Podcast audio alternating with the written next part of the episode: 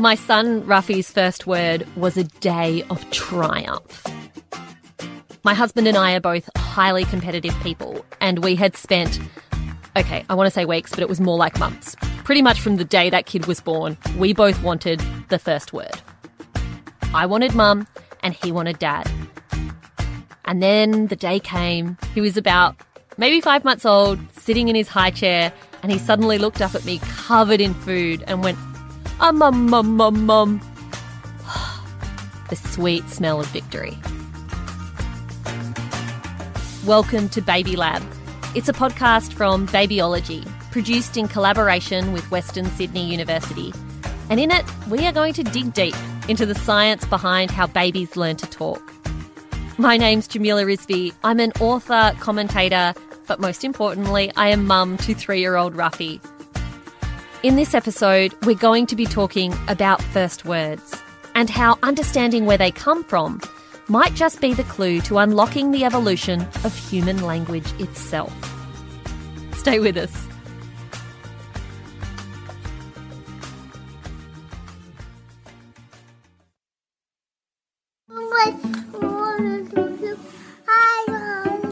Daniel's first word was car. He skipped mum, skipped dad. he was a bit on the slower side to speak, but once he started saying words like car, it just came came straight away. The first word, once said, is hard to forget. It feels like you have witnessed your child taking this giant leap forward, even if sometimes you find yourself wondering if they actually meant to say it, or if it was, you know, a burp. He loves cars. He takes one to bed every night, a different one every night. It's fun to try and read into why your baby chose that word to say. If your baby's first word is truck, maybe that means they're going to be a truck driver, maybe a mechanic, or an engineer. So my mother told me the first word you said was do. You were saying do, do, do, right? but she was saying that, you know, I was always wanting stuff to happen. Now, I don't think it would have been because that's a hard sound to make, right? Professor Dennis Burnham is an infant researcher at the MARCS Institute at Western Sydney University. But I think people focus on the first words that babies say because it's the first time that this communication has been going on. It's all uncovered, it's brought into the open. Ah, he said his first word, you know? And so now he's actually communicating with me. The fact is that babies have been communicating right from birth. And the fact is also that babies recognise a whole lot of words that are spoken before they can actually say those words. And they can't say the words because their apparatus just isn't ready yet. Because when babies are born, they need to get milk in order to survive. They have enormous big sucking pads in their cheeks, and their tongue takes up most of their mouth. So they can't say many things. And what happens gradually over development is that the sucking pads get smaller in relation to the shape of the head, and the tongue gets smaller in relation to the to the oral cavity, and also the baby's larynx, the voice box, drops after about six months or so. The, that dropping of the voice box means that you can produce vowels, but it's up high when they're born because if it wasn't, they could choke more easily. Yeah, mama was I think his second word, and then banana. and banana and an apple.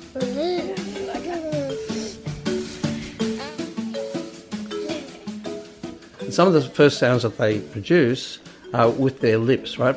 Baba, mama. So these tend to be the first words. And it's not an, accident that most words for mother cross languages and the words for father are very similar. In English, we say mother, mum. In Thai, it's mare. In Italian, it's mama. Father is papa, father. So, because these the words for mother and father are similar across languages, and because these are the first words that the babies said, then when we've been creating languages, which sort of happens organically, then the word for mother tends to be something that the baby has said very early on. I mean, this is just a hypothesis, but you have to think why else would the word for mother be similar across all languages? Or why else would this word for father be similar across all languages. The mystery around how a baby learns their first words all started unravelling a few decades ago when early child linguists and researchers began to focus in on the importance of baby talk and noticed that the silly way adults talk to kids was actually something really important. Baby talk is fascinating because it's something that we do instinctively. But some of our research suggests that there are several potential reasons for why parents do it. Dr. Marina Kalashnikova is a researcher at the MARCS Institute at Western Sydney University. Baby talk allows them to establish a bond with their baby and to regulate their baby's emotions. So this singing pattern of baby talk and the warm, positive emotions in it basically make babies happier. But another reason may be not unique to humans, but we also find it in other species. And that is to appear smaller and less threatening to our offspring. So when we produce baby talk, we tend to raise our pitch. And in the animal world, a species or an animal that has higher pitch tends to be perceived as smaller. So think of a um, sound that a mouse makes versus the roar of a lion in different animals, when the animal approaches their offspring, they tend to produce higher pitch vocalizations so that the offspring is not afraid that it will be eaten, for example. Um, so we propose in our research that parents may be raising their pitch in baby talk for the same reason. And again, adults do it all the time.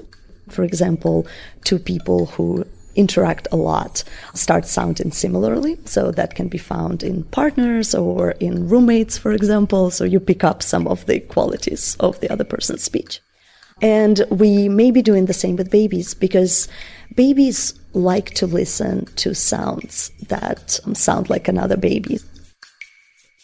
A byproduct of that is vowel exaggeration. When parents talk to infants, they exaggerate that space between E, U, and R. They exaggerate that vowel space. They don't know they're doing it. Dennis Burnham suggests that this subconscious exaggeration of vowels is one of the primary ways we teach language. The degree to which parents exaggerate those vowels relate to infants' later vocabulary. So if mothers exaggerate the vowels more, infants have better vocabulary at 18 months. We've also shown that this exaggeration of vowels occurs when we're talking to infants, but it doesn't occur when we're talking to dogs and cats. So when we're talking to dogs and cats, hello boy, yeah, I'm home. Let's go for a walkies, yeah, that sort of stuff. We've got the up and down, we've got the emotion, but they don't exaggerate the vowels.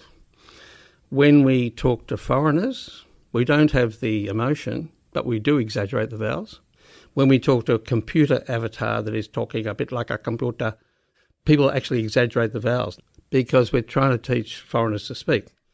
While it's still not fully understood why babies say a particular word first, this question has led to some really interesting research. Perhaps these subconscious vocalizations we do when communicating with babies who can't talk yet point to the very origin of human language development. First of all, we used to carry our babies on the chest or, or on the back. Then we lost all of our fur. So then babies couldn't hang on anymore. And when parents were foraging for food, they'd put the baby down. They'd look back over the baby, oh, uh, uh, uh, just comforting the baby, talking to the baby, this sort of thing. So we think infant directed speech started off as a way of just engaging the infant, saying, everything's okay, it's all right, I'm just getting some food, I'll be back, you know, everything's okay. Professor Burnham is hinting at how these early baby talk sounds might have been some of the first human language to be spoken. And still to this day, that baby talk plays a big role in tuning babies' ears to pick out and focus on the distinctive sounds of their particular native language. So then that vowel exaggeration, the infants picked up on that and say, "Hey, you know, these are the these are the distinctive sounds in my language." And infants start to hear that there are particular sounds they hear in their language around them and they don't hear other sounds. So, what we do as infants, we narrow the focus of our attention to those sounds that are used most in our language. They'll just block out all that other stuff. This tuning process is behind why, as adults, we might find it harder to learn a new language, especially one like Thai or Mandarin that use tones and other sounds that we don't use in English. At birth, infants can actually discriminate between, they can tell the difference between any sounds in any of the world's languages. In English, you have bin and pin, so they're very similar, but and put is very similar, except that the p sound has a bit of air coming out. In Thai, they have three of those sounds. They have bin, bin, and pin. First two you can't tell the difference between as adults, but infants will tell the difference between those. This is because we didn't hear adults around us using these sounds when we were babies. We sort of forget. We lose the ability that we're all born with to hear these kinds of very subtle differences. It also explains that F in Year 7 French that I got. Mum and Dad really should have started a decade earlier. So when English speaking adults say the word bin, males will say it differently to females. If you're saying um, bin in a certain context, I put the rubbish in the bin, or I've been to so and so, the b sound might be a little bit like that Thai b sound, but what the infant learns to do is to put them all into one category. Thai infants, however, they'll learn there's three categories. But Thai infants won't learn that there's a difference between ch and sh.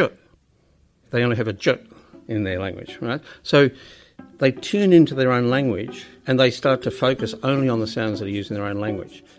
Now, by the time they're about 11, 12 months of age, that's more or less complete. We'll be learning more about the science around raising a bilingual baby in a later episode of Baby Lab. But for now, I'm wondering what other amazing abilities are babies born with? And how can we make sure we're nurturing those abilities so that they don't disappear? Should we be talking about educating our kids earlier? Should we be talking about what they can learn before they can even walk or talk? That's coming up after the break.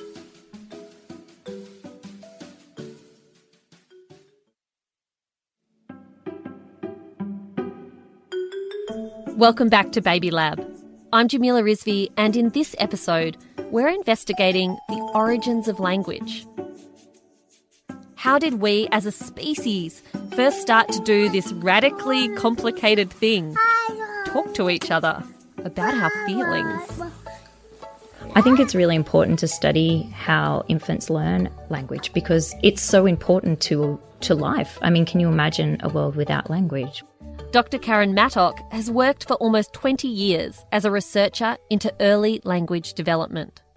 It really is the window to learning everything about the world. But to learn language, you need to have consistent ex- exposure and experience with it. And we ha- there's a lot of evidence to show that direct quality interaction is how babies is the prime way that babies are learning language. You know, parents that speak less to their children years later, their children have poorer language development and poorer language outcomes at school. So we talk about this divide in children's vocabulary knowledge um, because they're just not hearing as much language. She explains that babies begin this process of learning to decode sound into language from surprisingly early on. Well, the origins of language and how a baby learns language really starts before birth. From the third trimester of pregnancy, so the last three months, the baby can actually hear in the mum's womb. So even then, they're starting to get access to the speech sounds, but it doesn't sound like how we are having a conversation right now. It sounds really like warbled, a bit muffled, but they're hearing the rhythm or the intonation. And that's really their first insight into language. So when they're born, they already have three months of experience in hearing this almost like proto language is part of language giving them lots of cues already of what to tune into. So they're already prepared to learn language. Let's read the story. All right. Are you ready? You'll remember that earlier in this episode, we learned that babies are born with incredible hearing and that they can distinguish between all these really similar sounds. Years of research now demonstrate that these very early abilities linked to spoken language actually predicts their later ability to read. Marina reveals that a baby's ability to do this directly contributes to how they'll be able to learn to do other things later in life. And this connection exists because when we learn how to read, we actually establish a connection between a written symbol, which is a letter in a language like English, for example, and a speech sound. The giraffe, look at his big neck. This research shows how early predictors can flag the kids who might have difficulties learning to read before they even get to school. We can study reading ability in a child who already knows how to read. We can ask them to read something and we can measure how quickly or accurately they do it. But at this stage, the child has already learned to read. And if the child will show some kind of difficulty, it's already been manifested at this point. But what we do is we study how babies learn spoken language. And this is because we all learn speech from very early on in life, and we only later learn how to read. Yeah. He was too fierce. So they sent me a camel. Look at his funny hump. Babies aren't just born He with that amazing ability to hear. Yes, and then this disappears quickly. Liquan Liu is a researcher and lecturer in bilingualism and language development and says that babies have other fascinating abilities that we adults, we've just lost. So we are born with full capability of learning languages and full capability of learning almost everything. Why do I say that? Do you know that we're born to be able to distinguish, tell the difference from two monkey faces?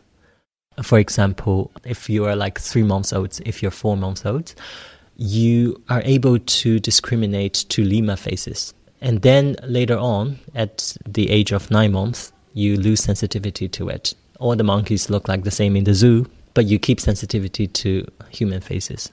However, what they did is that they, they did a storybook in which they put monkey faces in the story. And these babies who read these books daily keep their sensitivity to monkey faces.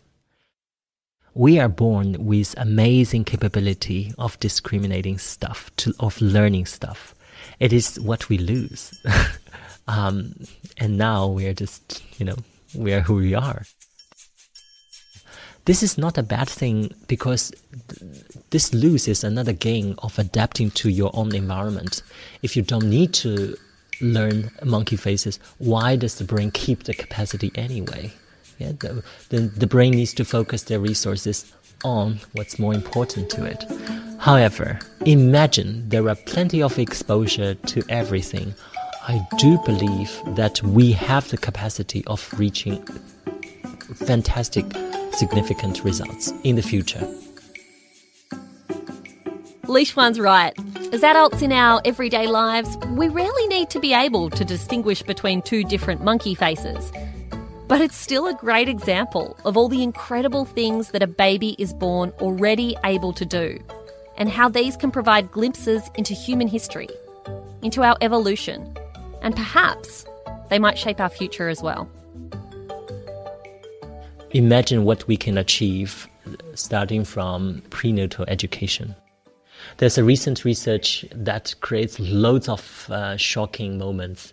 So what they did is that they posed 4D ultrasound to babies. They posed a triangle, three dots representing a triangle, and then they also have this reversed. So it's like a vertical triangle, but this triangle is represented just by three dots like in the corner of the of the triangle. And then what they say is that babies were turned towards the vertical dots in the womb way more than they turn to the normal triangle. So what they say is that these vertical triangles, three dots, represent two eyes and a mouth. So it's like a face. So babies are naturally tuning towards the face, even inside the womb. It's crazy. The way we think about education and how we teach kids today has changed a whole lot from the time when my parents or my grandparents went to school. But for parents today, parents like me, we really just want to know how best to help our child. But what does the research say? So right now the education starts at the year three or four in the kindergarten, but our research shows that you should start at day one.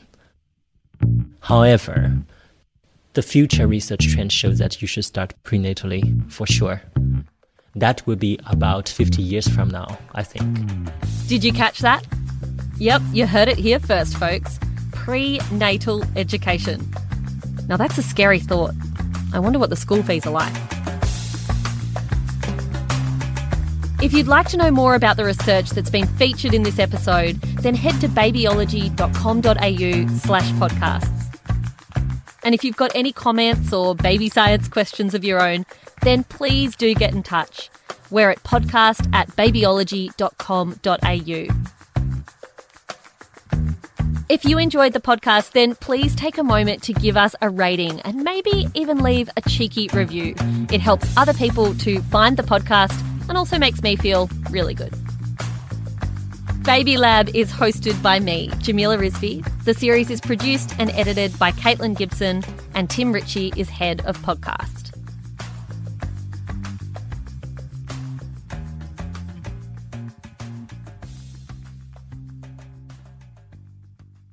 The Baby Lab team would love to hear from you. In the final episode of this podcast series, we'll be answering your questions. Have you ever stared at your baby late at night and wondered what on earth is going on inside that tiny head of theirs? Do you have a burning science question about your baby or babies in general? Email babylab at babyology.com.au and stay subscribed for the final episode 8, where your questions will be answered by an expert.